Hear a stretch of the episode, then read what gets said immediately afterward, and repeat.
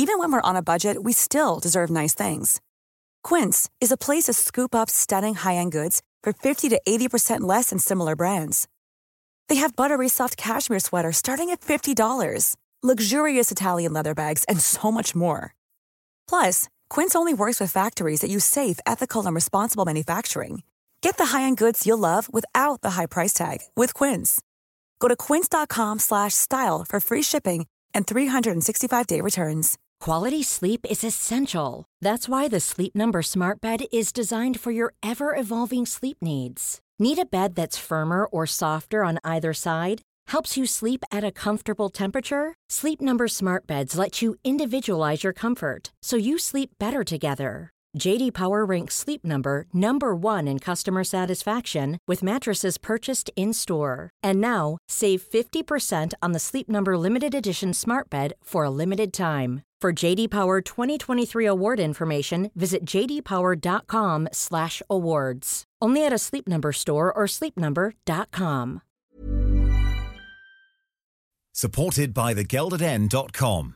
To browse and buy vintage lead shirts, player signed prints, and classic memorabilia, go to thegeldeden.com. The Square Ball. By the fans, for the fans, since 1989. To buy the magazine, read the blog, and to download the podcast, visit thesquareball.net. There's nothing good on TV anymore, is there? Some documentary on a Monday and Doncaster Rovers match on a Friday, and the rest of the time it's just repeats. Tell you what, why not turn off the telly and listen to the Square Ball podcast instead?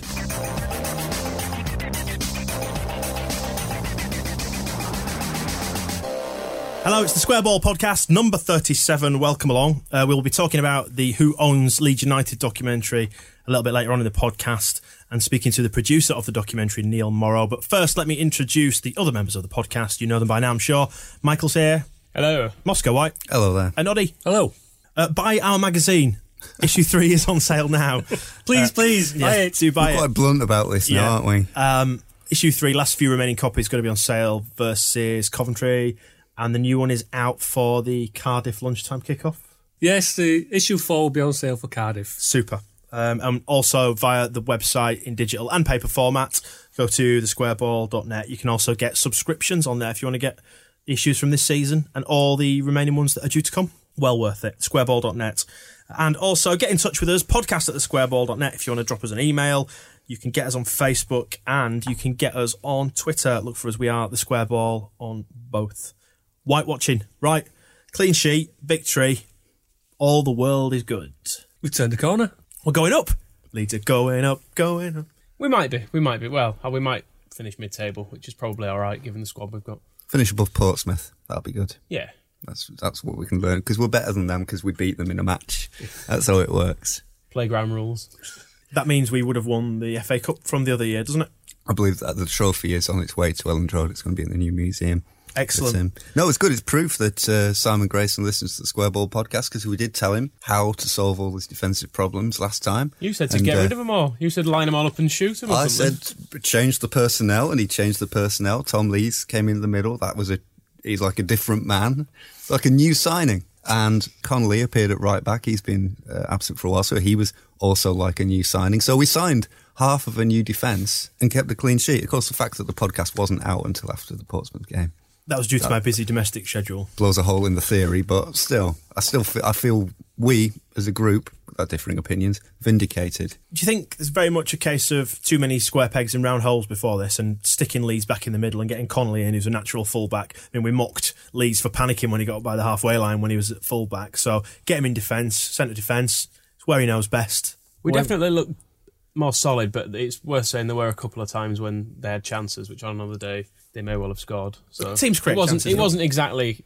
watertight, but it was a massive improvement. Do you think it helped as well that Portsmouth's um, substitute striker was 60 years old? Yeah, that might have. I noticed Kanu. He, he wasn't really playing up front, was he? he? He seemed to just be playing wherever he was stood at that moment, and they were like, if he drops, it, if you come into midfield, you can stay there for a bit. But then once you get up front, just stay there for a bit. Don't don't put yourself out. Just panting a bit on his oxygen. I'll do. You played in the same school team as him. um, in Nigeria. So Danny Pugh, what a signing! You were saying we were saying last time he was almost not worth half a million quid. Well, he's paid back his fee. well, we haven't bought him yet. have we? He's paid back his fee that we're going to be paying. Is Yeah, it 500 alright. grand a goal to win a game? it was cheaper just to pay bungs. No, it was good. Danny Pugh always scored goals like that. Always. But when he did score, he scored goals like that. There's a couple of times where he didn't quite bomb down the wing like Gradel would have done, but he's not Gradel. But that's we lack that we lacked that pace from Gradel, but he did well. He at least is left-footed um, and he's willing to defend, which is, you know, two things I would look for in a left-sided midfielder. I suppose we can sort of rely on him letting Aidy White, El Blanco, to zoom off down the wing while he can just slow back. So they've already said uh, Aidy White might be a left winger, so he can be the new maximum, and Danny Pugh can just sort of patrol the touchline because that's the Connolly thing that Connolly came back, and then Snodgrass is suddenly a, a right winger again. So maybe the argument in reverse, sort of. Overlapping. Like overlapping. I That's like- what's happening. I like a bit of overlapping, and I thought I'm thinking that about White and Pugh could form a nice solid partnership on that left hand side. Let the young one run past the slightly older one.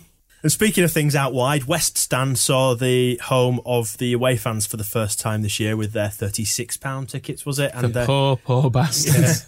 and they were happy, weren't they? their twenty-five pound concessions, which we spoke about last time on the podcast. Um, how do you think that worked in terms of atmosphere? Obviously, not a very big crowd at Elland Road, but Well, you didn't really notice they were there in the West Stand. Normally, I don't know if it's because I'm normally just op- bang opposite. You you kind of do end up looking at the away fans a bit. I didn't really noticed they were there. Is it not a massive kick in the balls as well to see the southeast corner completely empty? If you did want to see the away fans, apparently West Yorkshire Police have got hours of footage of, uh, of every single person who was in the the away section. Which, All Ports- 650 of them. yeah, the Portsmouth fans don't seem too keen. That um, apparently all through the game they just had cameras pointed at them for very little reason. It's just it, that is just Ken's way of opening up revenue streams because you never know when there's going to be a good "you've been framed" moment. Well, apparently they all uh, they all stood up and started singing uh, "34 quid we'll do what we want," which is fair enough. I'd sort of can't was it blame them. 36 quid? However much they paid, It was a lot. yes, X pounds We'll do what we want. Plus the new uh, away enco- enclosure for the supporters buses as well. which is which is a military encampment by I, definition. I think no, Elland Road has been crying out for that for years. If you if you ever stood on uh, any of the uh, streets where the, the, the semis go up the hill around there and stood in any of the gardens and looked down at the ground, what they've been crying out for is A military co- a military chain compound. link, a chain link fence and some Hesco bastion uh, protecting the away fans structure. It really sets Elland Road, Road off nicely. Do you think it forms part of the wider master plan? They're going to look to implement a military compound when they redevelop the whole area. they will, it's certainly part of the public realm. It's um, these were the the sort of works. There, there was going to be some trees, but hard landscaping is often uh, preferable in, in Very this kind hard, mortar-proof landscaping. I'll be honest, I've not actually seen this thing. Oh, you can. Have, they're very proud of it because they put a big story about it on the on the uh, official website. It's like, and basically, it is just it's a square in the Fullerton car park, just squared off. But Hesco Bastion came and built it, so it's a little bit over the top for. Um, I mean- Stalag El- Elland Road, it's called. Well, yeah, you just search back in the news bit. There's even a quote from Shaun Harvey saying that how great this thing is. It's all redevelopment. You see, they're obsessed. Anything they build, just, uh, put it on the website. but don't tell them how much it cost. right, stuff. What has happened at Elland Road in the last couple of weeks? Have we been on the telly? Yeah, well, we'll deal with uh, with all that nonsense in, in part three when we speak to Neil from the BBC. Um, in the meantime, let's deal with ins, outs, transfers, and the like. Where else to start? But El Principito. No, that's No? not his nickname anymore. Is it not? If you look on the official website, they announced. Uh, well, they announced the news yesterday, and then today there's the follow-up story with the interview. Ramon the Important is how we. No, no, no, No. no, no, no. Ramón el importante. el principito es importante. No, like um, like some sort Like of. it's, they uh, lost in translation then because it came out as That's probably it. They probably stuck El Principito into Google Translate and it's come out Ramon the Important. Um, yeah, maybe they're using a version of a translation service from the Middle Ages. But That's one of my favourite things about, say, if you buy, I don't know, a piece of garden equipment that's been manufactured in China or, or Germany, and the instructions have been bunged into the nearest translation software, and you get them out, and they're always. Uh, maybe that's why we couldn't um, play Raymond for the first n- year because his uh, his instructions were in foreign and nobody at Elland Road knew how he worked. despite the fact that he spent all his time in America. Sounds like American. Yeah. El But Principito. He's going to be here for ages. They signed a contract. That's the news, which which we've just been managing to skirt around for about a minute. He signed until 2015 uh, with an option for another year. It's like a new signing, isn't he? Again, he's been like a new signing a few times, hasn't he? This is the third third time now. Third time he's been a new signing. What are we going to do with all these players? Well, look, you know, let's be fair about it if we can and say that we criticised the club for its handling of contract negotiations. Where's So- Adam Clayton's? So when they secure one, we can't complain, can we? So it's good. It well, it is funny that, that my first instinct, and I feel it is right because I know I'm wrong. But the first time I saw it, I said, "Oh, Raymond Nunez, new contract." I was like, "Brilliant!" And it said till 2015 with an option for another year, and I thought it's a bloody long time. and I don't know if it's if it's just because we're so unused to the idea of our players being on contracts for that long. Um, that it just seems surprising. There is also, but then there is, I guess, the element of fear that we have ignored while we've been saying we should get these players on long contracts. Of, I mean, Alan Sheehan had quite a long contract, and that ended up quite badly. Kandol. So, yeah, Robinson, Bromby.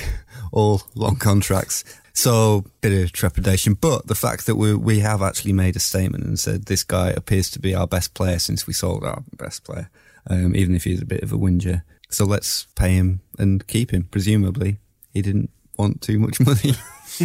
But we can't have it both ways, can we? No. It's, it's got to be the case that we ca- we can't complain too much about being risk averse, and then they take a risk on a player and sign him up to a four year contract. We'll say I, what I, we want, I approve really. of this more than I disapprove of it. Yes. On balance. God, we're, we're a bloody unhappy bunch, aren't Aren't we? we just? Is this contract extension just softening us up for the house and moving on? Because Oh, well, these well, the club have said, haven't they, that they're looking to sign up. that, You know, there are more to come. There are more contracts to come. So you'd, God, please be Clayton, and then um, Howson more than likely. Let's hope that they're going to do the right thing and start to move in a positive direction. Actually, no, it's good. We can u- we can actually use Nunez's contract now to absolutely kill them because any player now that is signed up to a contract that is not until 2015, at least, we can now say that they're not planning for the future in any way whatsoever. What do you mean you've only signed Clayton until 2013? He's got to be here for longer than that. Bates out. now we're happy. Um, Zach Thompson has also signed a deal for a couple of years as well, which gives him the chance to establish himself in They the obviously first team, They obviously don't rate him. in the first team Uh, squad. 2013, they may as well, why don't just kick him out tomorrow if they don't care about about it, him? No, that's good. He seemed. I mean, we stole we stole him from Everton, didn't we? well, we didn't steal him. They, they left him out on the drive to be collected. He was a pup, puppy in a box, wasn't he? he was a bit. Not the Tom Lees puppy, but Yeah, he seems well thought of. We've not seen a great deal of him, but he's only 18. I presume he's not on much money. Let's see how it turns out. Probably on more money than us.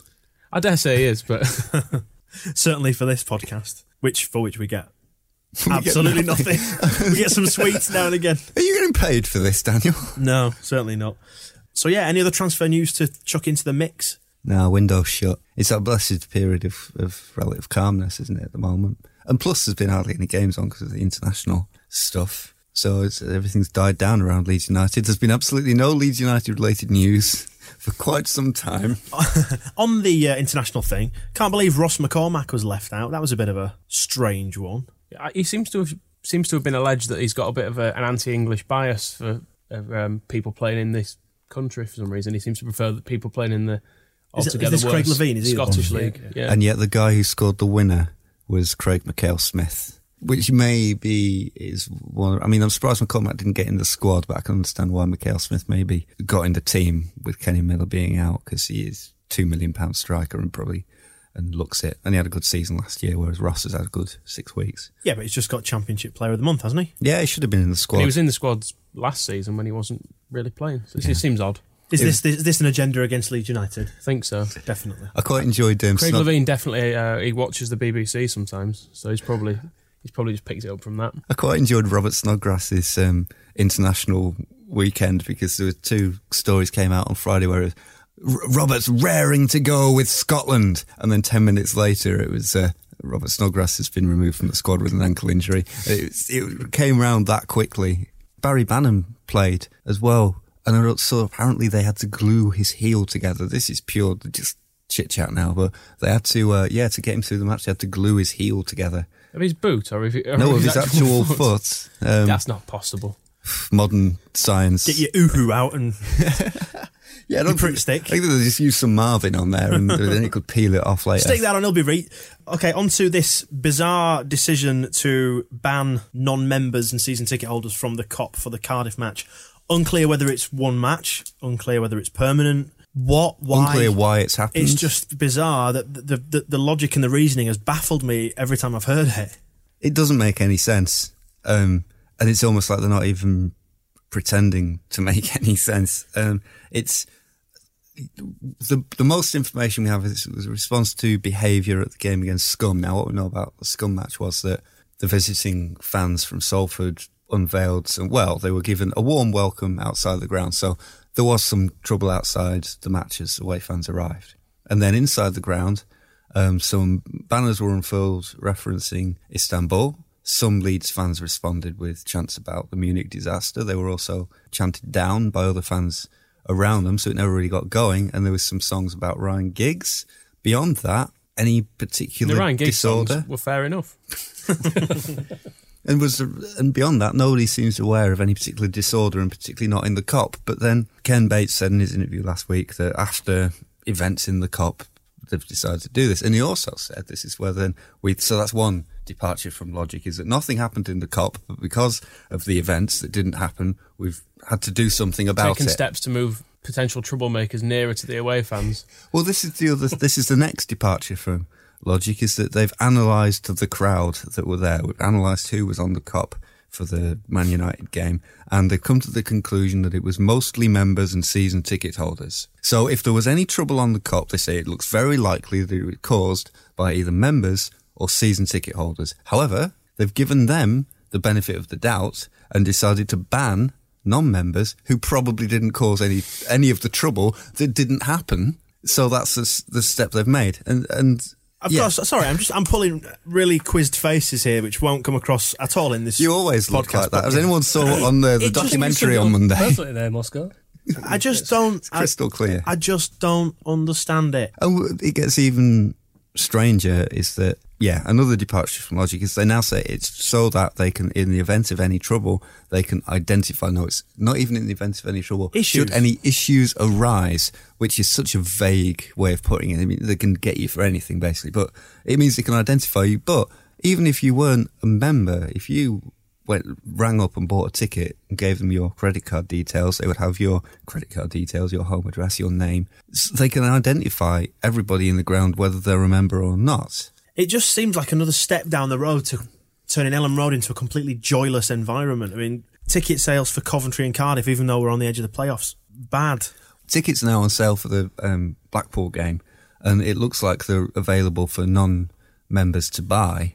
However, Ken said that if this experiment, well, Ben Fry asked him if this experiment is a success without defining what would constitute success, presumably a trouble-free game, just like all the other ones, would it be rolled out across the end of the season? Ken replied by going on about Luton versus Millwall in 1985 and never actually answered the question. However, I, I would quite like to go to the Blackpool game. I'm a member. I buy tickets. I also buy tickets for my friend who is not a member. He was a season ticket holder, packed it in because it's too expensive. And I've got a, a member card, so if we're going, I buy the tickets. But I'm not to buy any until I know whether he can actually get in or not because they've sold a load of tickets to members who, for the Cardiff game, you could still buy three others. So you, as a member, you could buy four tickets like you always could. But then they say it's going to be members only on the Kop. So if all these people, all these non-members turn up with their ticket, but they don't have membership cards, it's not actually, nobody has said, are they going to be able to get in or are they all going to be left outside? And until I have any clue, why am I going to buy a ticket to go and watch football at Leeds United if I don't even know that I can get in? I don't know. Maybe they've got you know, retina scanners on the turnstiles by the Blackpool game. It just seems like the, who A knows. personality test. Thought That's- police, thought police. That's what they're going to have for people with issues. The should issues arise bit did seem a little bit sinister. It seemed to be a, a kind of we are watching you, and you will it will be clamped down upon any It is, disobedience. God, you can't. You can barely fart in Elland Road anymore without someone in a purple bib running up to you and telling you to not fart. It just. Uh, I mean, the, the um, at recent games, there's been one old man who keeps standing up in the west stand and making obscene gestures towards the, the north stand of the ground, and I've not seen any particular clampdown on um, on the behaviour in the in the John Charles stand. So, having seen nothing happen at the Man United game, having them been so vague about, I don't know what it is that we can or can't do. There's another reason not to buy a ticket. I don't know what I might do that will get me thrown out. The Square Ball Podcast, supported by thegeldeden.com. Let's talk now then about the BBC documentary that was aired on Monday night. Who owns Leeds United? We know it's Ken. Uh, Ken replied to it today in his state radio address. Not that bothered, was he? Really? I mean, he, You only went on about it for 10 minutes uninterrupted. Yes, it was a waste of time. There was nothing new. It was a waste of money. There was nothing new. It was a waste of money. He's not as bad as most people. Did he use any? Did he do any of these funny acronyms for the BBC, the Bloated Bias Corporation, or any of that stuff? He didn't. He seemed a little bit too ranty to get into any any jokes. And I got a mention, even though he thought that I was you, Michael. Yeah, or he thought you were me or something. But um, I just wanted to distance myself from that haircut at this stage. I, I feel obliged, given the outcry on Twitter about my hair, that I feel the need to explain myself. So, will you give me this opportunity briefly to explain my hair situation? Go ahead. That um, I was graced with quite a high hairline, which means that the front part of my hair does tend to have to be a little bit longer. far- are we going back to when you were born? Yeah, but I mean, were you a hairy baby? the school bully used to call me slaphead. So I've always, as a consequence, had to keep my fringe slightly longer. And unfortunately, at the top of Beeston Hill, my beautifully coiffured hair got a little bit windswept and ended up falling down my face. And that's all that happened. I had quite a sensible sideways comb over that went all wrong thanks to the wind in Beeston. Not that you're uh, at all sensitive about. Don't judge me. Don't judge me. David Conn was very jealous, I thought. He'd have killed for that hair. He would. What do you make of the documentary then? Um, we didn't learn anything new, did we, really? But it served a purpose. We didn't, but I would think some people did. A good example example I was thinking of, and I'm always trying to explain to my mum what we do at the Square Ball and why we should possibly be writing about who owns a football club and why it's interesting. She sees that she'll she'll probably get it. I think it pointed out all the inconsistencies and raised all the questions of the last six years. And although it is a shame that it it did sort of just become it was a retread of things that a lot of people have heard before. If you line them all up like that and tell the story in half an hour, it is all a bit odd, isn't it? It- It's it's not it's it's not as easy, I think, for Ken and Cole to just sweep it under the carpet when it's just laid out like that, a solid thirty minutes. Let's find out more then. I'm delighted to say that we are joined now on the phone by Neil Morrow, producer of the programme. Neil, thanks for joining us. No problem. Uh, I presume you're holed up in a bunker, secure bunker somewhere near Communist Party headquarters at the moment. Very much so, very much so. You know, clearly looking for snipers outside, but at the moment we seem to be okay. Good, good. So, talking about this documentary that you made, talk to us about the aim of the documentary and do you think it achieved the aim that you set out for it? Well, look, I mean, the, there, there was clearly two aims. One would have loved to have been able to find the perfect smoking gun, but the reality of tax havens and tax secrecy means that was always highly unlikely. Let's face it, even uh, Leeds chief executive Shaun Harvey doesn't apparently know who owned the club. So what, how we were going to manage to do it was always, you know, going to be difficult. But the, the truth is, the, the documentary wasn't just made for Leeds fans who know the absolute minutiae of what's been going on over the last few years. We were trying really to kind of pull the whole thing together and say, look, roughly, this is what has gone on for six years, and this is a story that is worth telling. You know, we here we have, you know, I hate to say it because I'm not a Leeds fan, but uh, Leeds are one of the biggest clubs in England, and yet for a long time we had no clue who was the owner, and that's just a bizarre position to be in. So, how did the documentary come about then? What first put you in touch with David Conn? Well, I mean, I'm sure, like yourself, I've I've read plenty of David Conn's stuff over the years in the Guardian and the Indie, um, and I've come across him as you know, professionally in a, in a kind of few situations. But I suppose it was obviously when the the decision by by Ken Bates to announce that uh, Outro or Outro Limited had, had bought the club in May, so soon after Scudamore had made his comments to Parliament. You know, the antennae of a journalist goes, do you know what? This is unusual at the very least.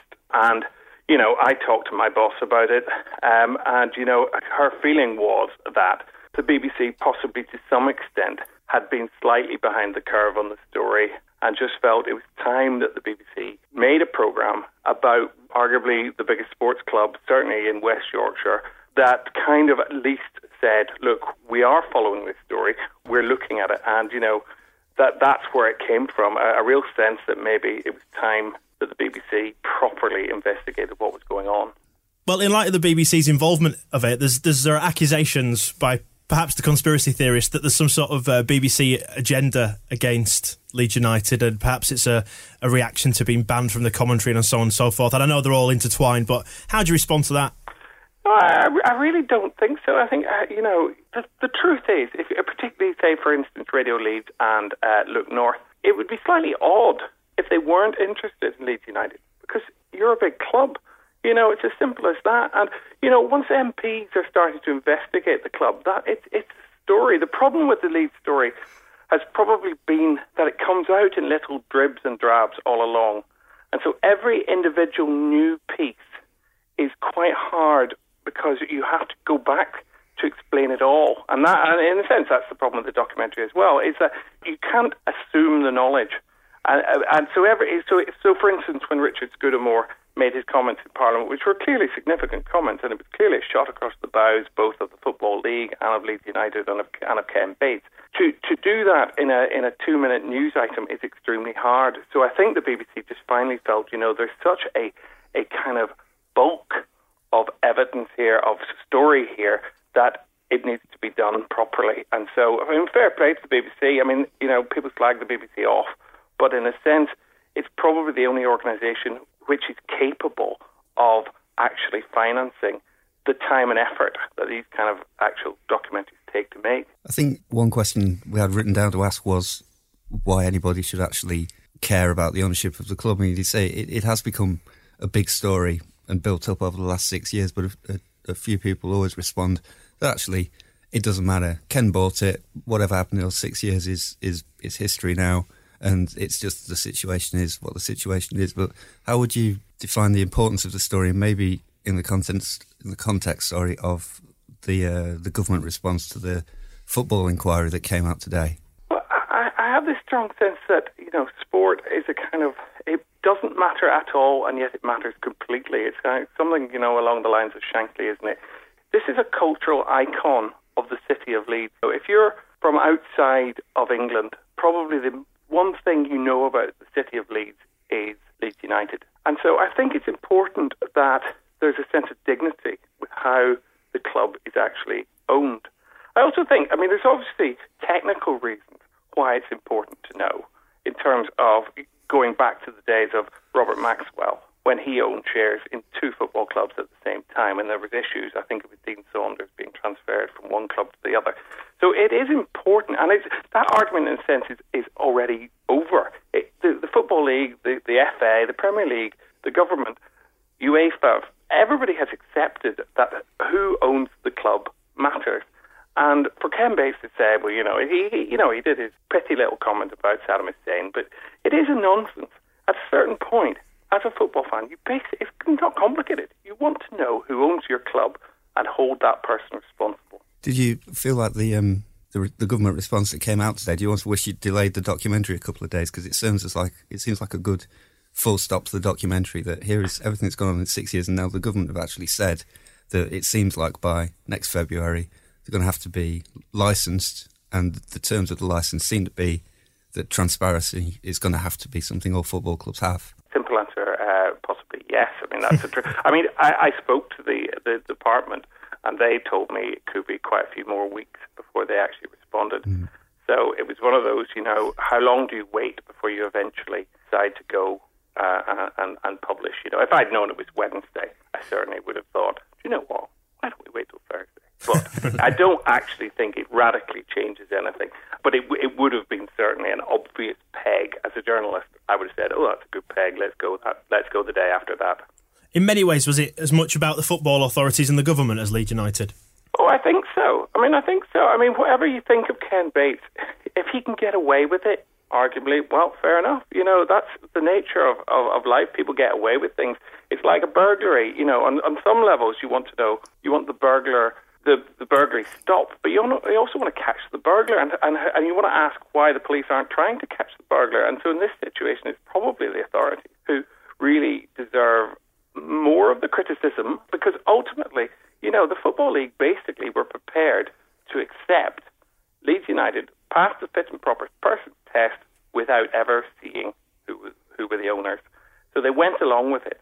And, uh, you know, that's a, a dis-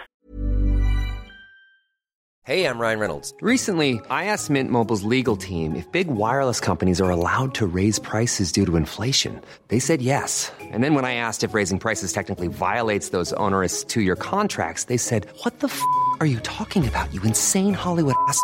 So to recap, we're cutting the price of Mint Unlimited from $30 a month to just $15 a month. Give it a try at mintmobile.com slash switch. $45 upfront for three months plus taxes and fees. Promoting for new customers for limited time. Unlimited more than 40 gigabytes per month. Slows. Full terms at mintmobile.com.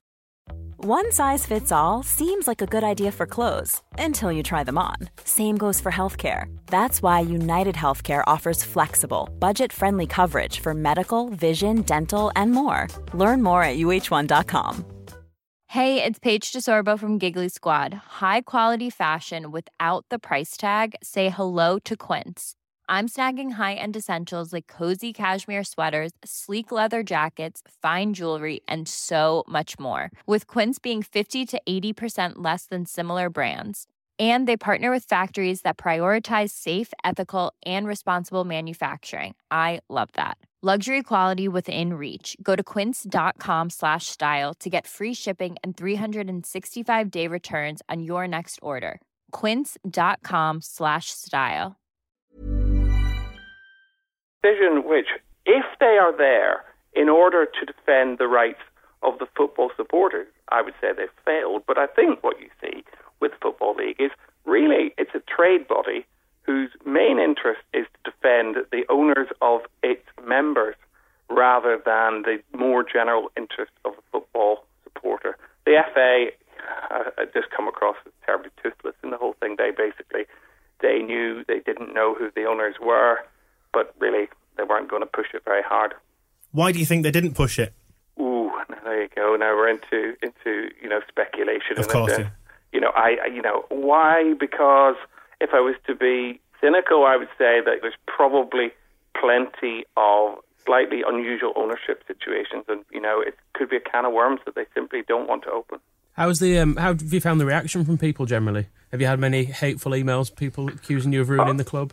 Oh, well, you know, well, one would have been disappointed if uh, if you hadn't. To be honest, I, I think I would say the majority has been pretty positive. It's been a mixture of some people saying, you know, fantastic stuff, others saying, well, we haven't learned anything incredibly new, but still well worth doing. And then obviously there's others who thought, oh, well, we haven't learned that much new there. Now, in in response to the kind of last bit, I would say, well, there were some new bits in there, particularly the fact that we properly identified that the Football League didn't know. The other bits, though, there were bits like, for instance, the FOI inquiry, which obviously Squareball has uh, done a very good job on this week, which, if you were writing a newspaper article, again, it's another small bit to the story, but it's not enough in its own to get involved with for the program. And, and, and that's, in a sense, the TV problem. I mean, the administration on its own clearly could make a two hour documentary when you go through the detail of how that actually worked. But in the end, it virtually came down to one sentence, which became KPMG tried to organize a deal.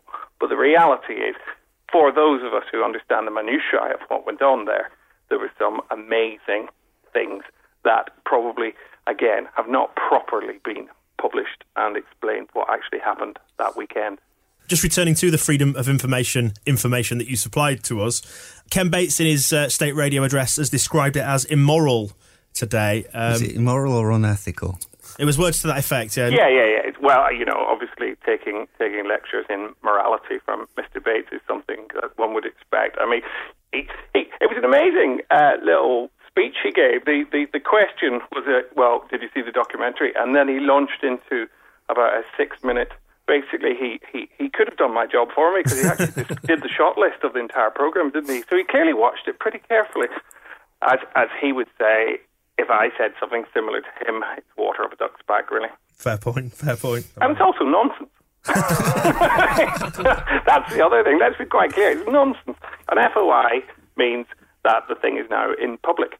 So the fact that well, we we briefly mentioned it in terms of when we talked to Andrew Carter on the program, but clearly there was a story in there, and I have no no problem with the square ball having had a look at it, doing a much more detailed and forensic analysis. Somebody uh, in the comments on that actually suggested we were doing your smearing on your behalf, which was um, an interesting angle. Well, it's interesting, isn't it? I mean, as a non-Leeds United fan, watching the relationship between Leeds United fans and their relationship with Ken Bates is, is, is interesting. There are the fans who say, Ken Bates, he may be somebody we don't really like, but he's our somebody we don't really like. And anybody who says anything against him becomes a criticism of the club. And that's, uh, you, you get part of that washback, really, because by daring to actually ask any questions at all, you know, he had to go at Dan, obviously, in, in today's uh, little little diatribe. It's what he does. It, it, it, it's it's in his nature. It was it was it was interesting while I was making the program. He, um, I was just about to leave the office, um, so you, you did see the little uh, Hitchcock moment where I appeared in the documentary because he suddenly suddenly rang me up. I saw I saw this number. I, don't recognise that. And sure enough, it was uh, Mr. Bates. So for the first five minutes, he gave me a, a bit of legal grief, shall we say. And then I spent about 10 minutes trying to persuade him to do an interview. But uh, I even offered him that we would put it out unedited so we couldn't change what he was trying to say, but absolutely not. So basically, he's not interested in serious discussion about the subject. Well, it's funny you should mention it because, uh, in light of what he said today in his interview, we have contacted him and the club, Shaun Harvey, and clarified this issue of, of transparency that he questioned with us. Uh, we have yeah. published our, our, our circulation figures before, and we've now sent them directly to the club and asked them to speak to us in an interview as well, Shaun or Mr. Bates himself. So we'll see what comes of that. It's, it's the third time. Can I have a bet? you can, yes. it's the third time he's had a go at us. Sporting Bet. They're the they're the in-house betting firm, aren't they? uh, just going back to something you mentioned then about the council.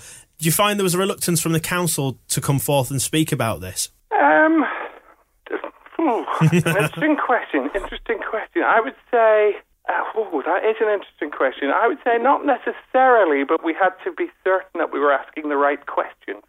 Now, whether we quite got to the right question, I, I, I, I mean, look, let's let's be honest about Bates's regime here. So we call it regime. That sounds nice and Soviet, doesn't it? he he he does run since administration a reasonably financially tight situation. So uh, the Leeds Council are probably reasonably happy enough with that. But they, like the fans, don't like being called the equivalent of morons or whatever else he has sometimes accused them of. So I think if we if we can ask the right questions, and you can ask the right questions, I'm sure they have more to say on the matters of Thorpe Arch and Elland Road, and just generally the uh, the thoughts they probably have about the image of Leeds United, whilst uh, Bates is uh, calling supporters morons and dissidents, etc., etc. Finally, then, are you happy with how it turned out, or do you have any regrets looking back at it now it's aired? I no, I mean I am very happy with it how it went. out. I I would have loved another ten minutes because I, I felt at times the reality is that trying to explain some of the the financial activities uh, in terms of how the, uh, the the tax havens work, you had to really rush through that. And you know, it's actually the devil is in the detail in this story. It's, and I'm sure you know that yourselves, it's actually painting a broad brush doesn't really get to the heart of some of the things that were going on at Leeds United. And, and, and so that's frustrating. Like I say, you know, you could easily have done a documentary about the administration on its own. You could have done a documentary, excuse me, about Ken Bates's um, business career prior to even arriving at Leeds United. Uh, so there were there, there's a lot of material there. Uh, but fundamentally, no, I think we did a pretty good upsum of the last six years. Certainly as good a one as, as has been done. Brilliant. Thank you very much, Neil. No problem. Bye bye. Bye bye. Thoughts on that then, gents? Very interesting. I think one of the things came across is he, it, I think there's a, a perception of this kind of disinterested BBC entity that just does these things, whereas we actually talk to Neil there and hear him talking about it, he clearly he gives a toss about the subject. And so when people are saying, "Why why did you make this muckraking documentary?" It's because he actually thinks genuinely this is an important issue and it's a story that should be covered. And and that came across to me. And as you said, it is a it was a local documentary and. It is a thing that's of interest to people in this region. So. Yeah, it's one thing people were saying. Oh, if there was anything good about this, it would have been shown nationally. But it was only ever it was this was a Yorkshire documentary about Yorkshire's football club in Yorkshire and the very curious situation that people in Yorkshire should be interested in, and people in Monaco and people in the Cayman Islands. And people in the British Virgin Islands, and, And so a on. few people in Geneva. And he did have to create an overview in 30 minutes as well, which is not, as he Well, said, about 27 minutes, I think, There's the a, running a lot of there? details, as he said, we could you could delve into further and make a program on their own. So One of the good things about it being 30 minutes and in that format is it now it exists. I mean, it's already it's on iPlayer at the moment, but it's on YouTube in a couple of bits now. And so if anybody now says, "Well, what is the problem at Leeds United?" Well, there it is. There's 30 minutes documentary explains it all, and it'll be there. It, it exists now forever. They'll be showing it in schools one day. And we should expand upon one point. Um, the references that both ourselves and Neil made to the FOI request, the Freedom of Information request. Have a look on the blog, thesquareball.net forward slash blog, and you'll find out this information that was passed to us about a £10 million investment group, he says in quotes, uh, that was lined up months, weeks before we went into administration in May 2007. Um, Shaun Harvey claimed this to the council, so you can read all about that on, on the website. It's, we can't do it justice in the few seconds that we've got now. you won't get any uh, too startling revelations from it. It doesn't. There isn't a footnote that says P.S. Here is the club's name, club owner's name, but it's it's an interesting sort of wrinkle in the story of the admin process that in the two months in advance there seemed to be what Shaun Harvey described as enough money to keep the club going until June 2008, which was all through the next season, which would have meant no admin, no points deductions. But it was entirely dependent on um, the ownership of Elland Road being basically given back to uh, the owners of Leeds United using Leeds City Council borrowing or money. Basically, they wanted Leeds Council to buy it and give it to Leeds, so they could then do with what they wanted. And it's it's because the only public statement that we that we had from that is a an interview with Ken Bates at the time, in which he accused Leeds City Council of being entirely unhelpful and uh, told them that revenge would be a dish best served cold. And if you see the uh, the eleven emails back and forth in the run up to that, you get a very different view of what actually the negotiations between football club and council were. Worth mentioning as well that a lot of the um, the plans that they had for it were contingent upon the club being allowed to then build on the ground, um, which, as we see, what has now happened, um, it seems that we have the club has got its own way in the end with ownership of the ground or not. And if you'd like to sample that revenge dish, it's now available in Howard's restaurants. Call 0113 blah blah blah for bookings now. Games coming up then. Thank Crunchy, it's Friday. We've got Doncaster again. They're trying to sign lots of big fancy players, aren't they, at the minute? Because they've got a new manager in the form of Dean Saunders. Never going to work. They had a good manager and it was doing fine. It's a good Well, thing he wasn't now. he wasn't doing fine really. They were bottom, but Yeah, but it's Doncaster. Even most Doncaster Rovers fans seem quite content to be bottom of the championship con- compared to. I mean, do you remember when the, the chairman burned down their ground? I suppose any any any way is up after that. Things like that ever happened. Who was the um, player they were going to sign that used to play for Real Madrid? Diarra. Yeah, but it's not that one, is it? It's the, The other, other one. one. Yeah. Yeah. which um, I think just about sums up the situation where. Like Ali Dia, not George Weah. Yeah, they, they've got this shiny new manager, but it's Dean Saunders. He's got to sign loads of great players, except it's going to be their brothers. Has Saunders actually managed anywhere recently? Wrexham. How did that go? no one likes to trip up their Wrexham. it, it was going all right for him, considering um, their owners were um, had sold their stadium as well, the Racecourse Grounds. I think Student was- flats or something? yeah, exactly. Which have never been built, but the money for them has been taken from Wrexham FC. So they're currently in the throes of a um, being taken over by their supporters trust, which will put them back on some kind of basis. But I think Dean decided uh, he'd had enough of the toing and froing.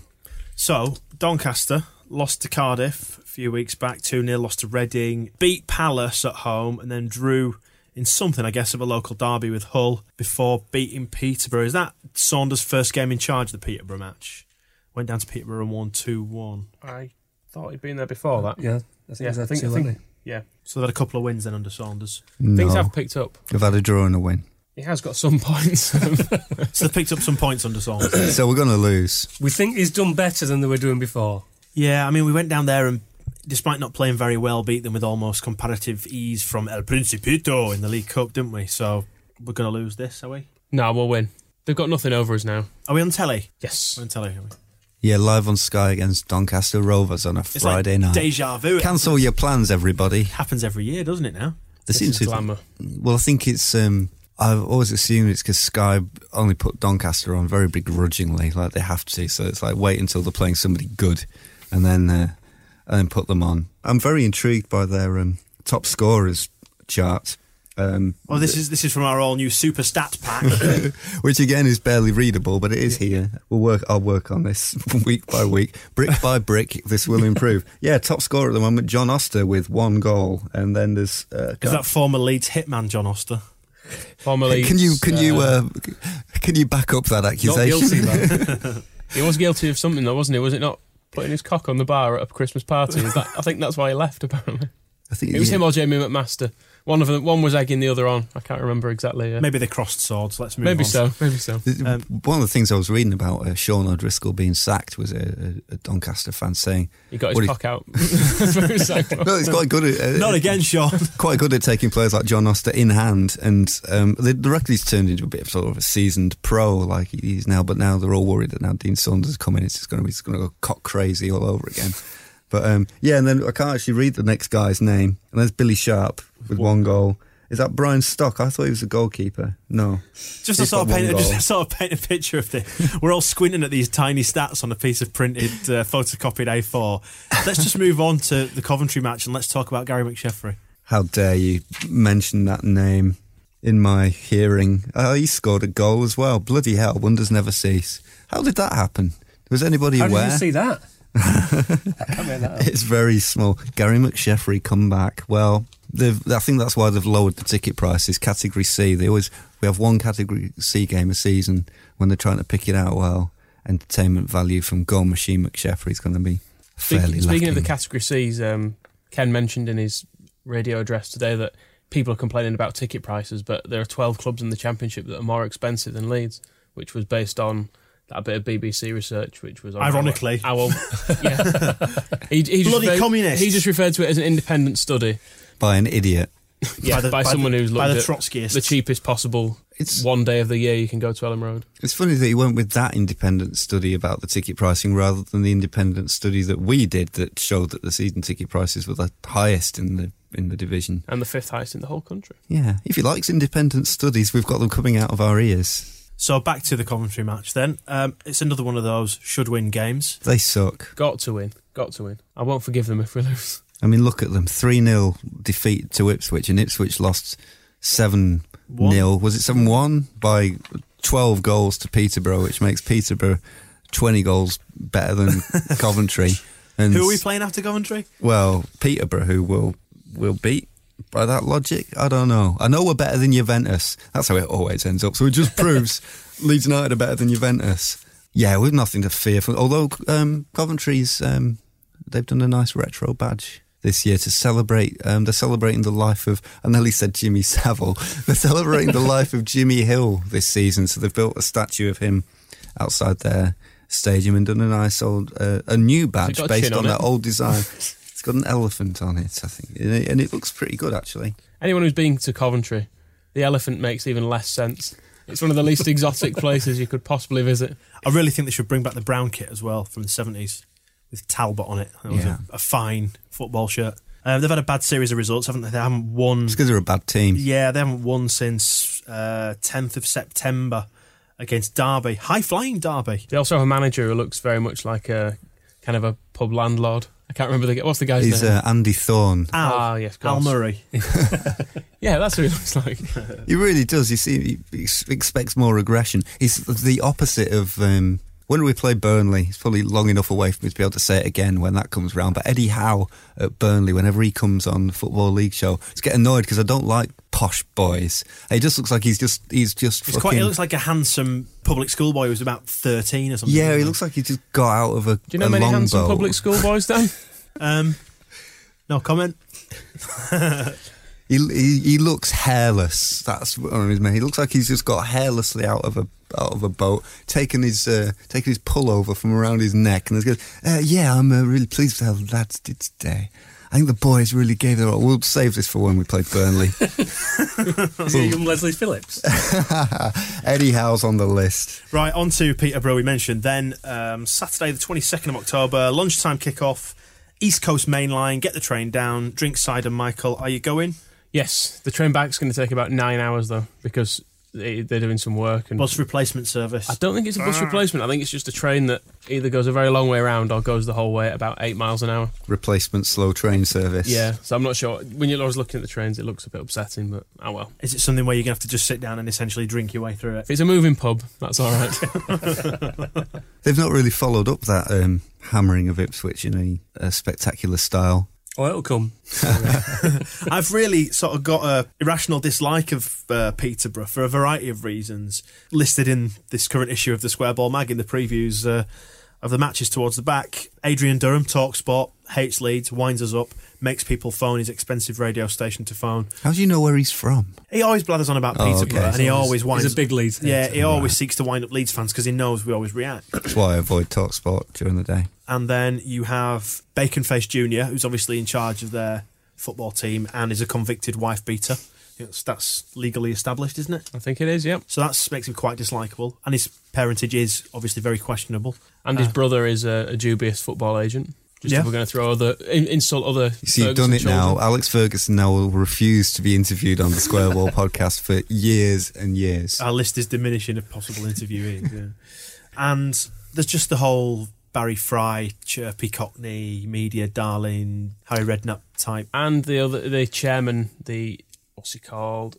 Is he called Dara? The Irish one. Yeah. he was in the when they got promoted. He was in the changing rooms of the players, and it was all a bit like, "Oh, I'm one of the lads. Look at me. I, I wish I was a footballer." Leslie Silver did that in uh, 1990. Though. Yeah, but he wasn't trying to be a lad, was he? He'd no, it. not really. He'd They, were- they were all calling him Mr. Chairman still, weren't they? But uh, no, it's Chairman. They, they just said Chairman. So Peterborough, it's the inevitable defeat, isn't it? I Away. Yeah, horrible pokey little ground. Well, I'm looking forward to this Lunchtime. because it's on the train and it's a terrace and it's twenty quid, which is for me sounds about right. That's, almost more important than the game in many ways, isn't it? Well, that it's it's a nice mark of where football should be. What, If in it's the, ni- in the 1980s? Yeah.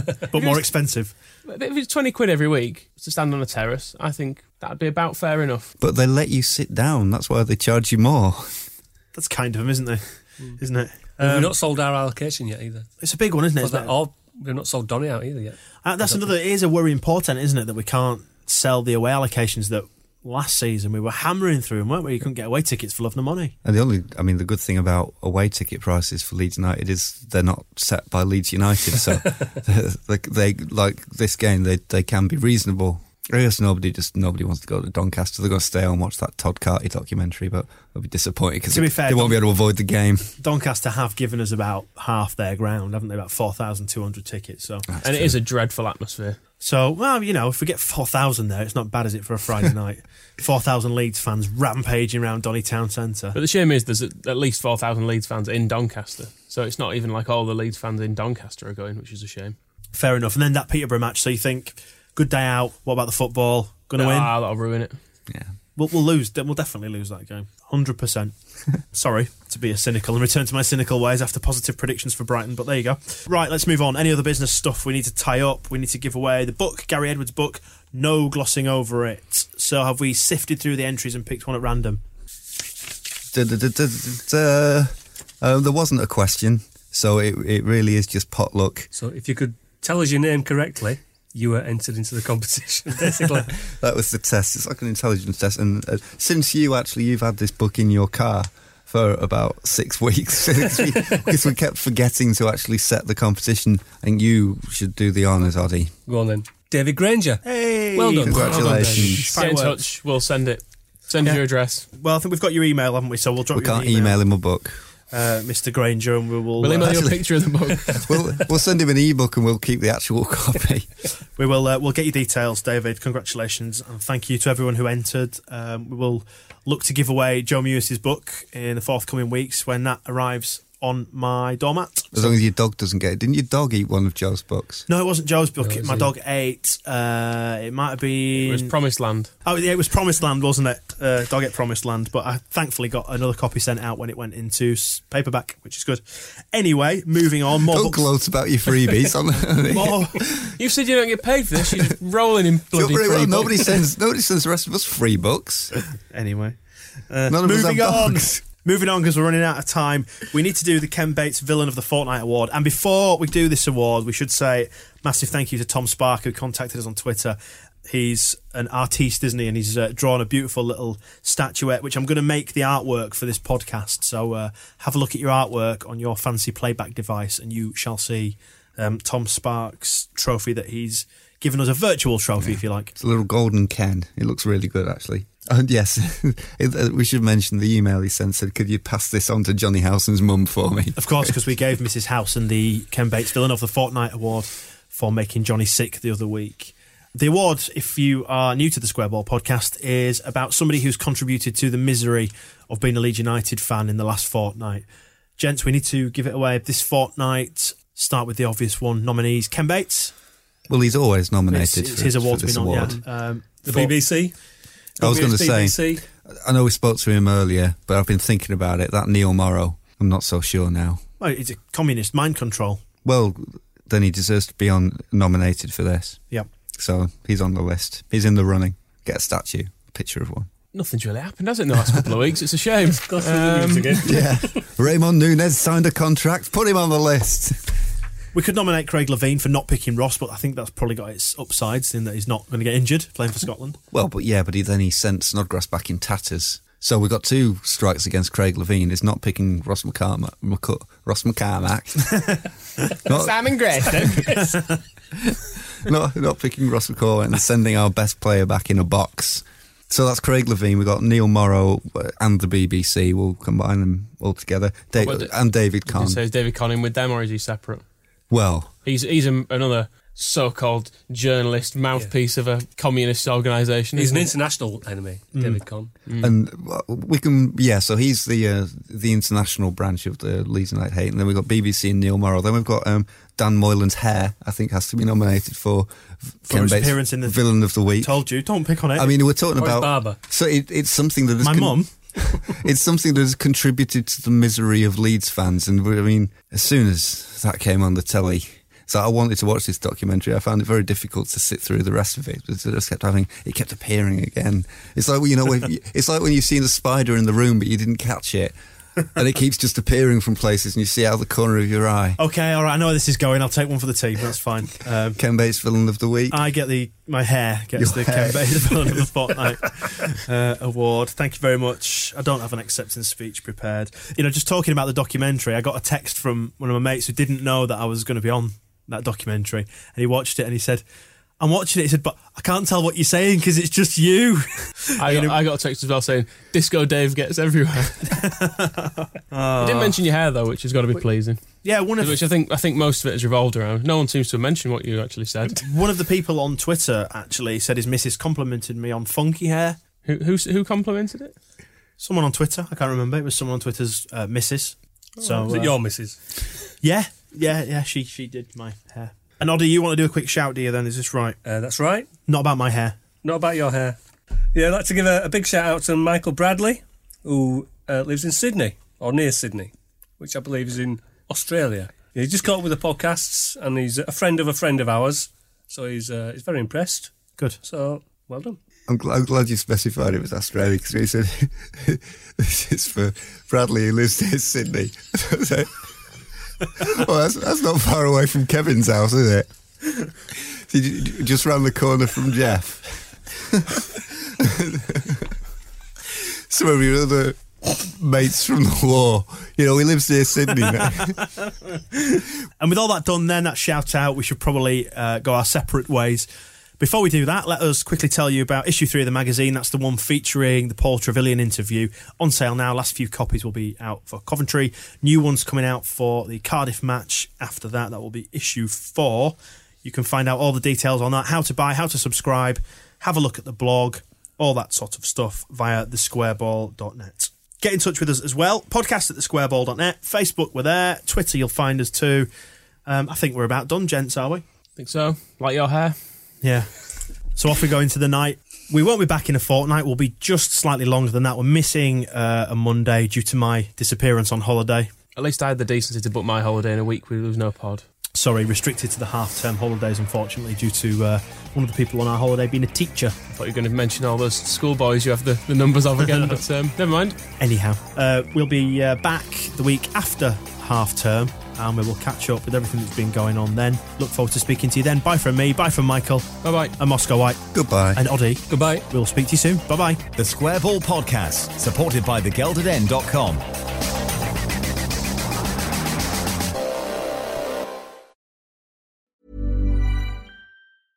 Even when we're on a budget, we still deserve nice things.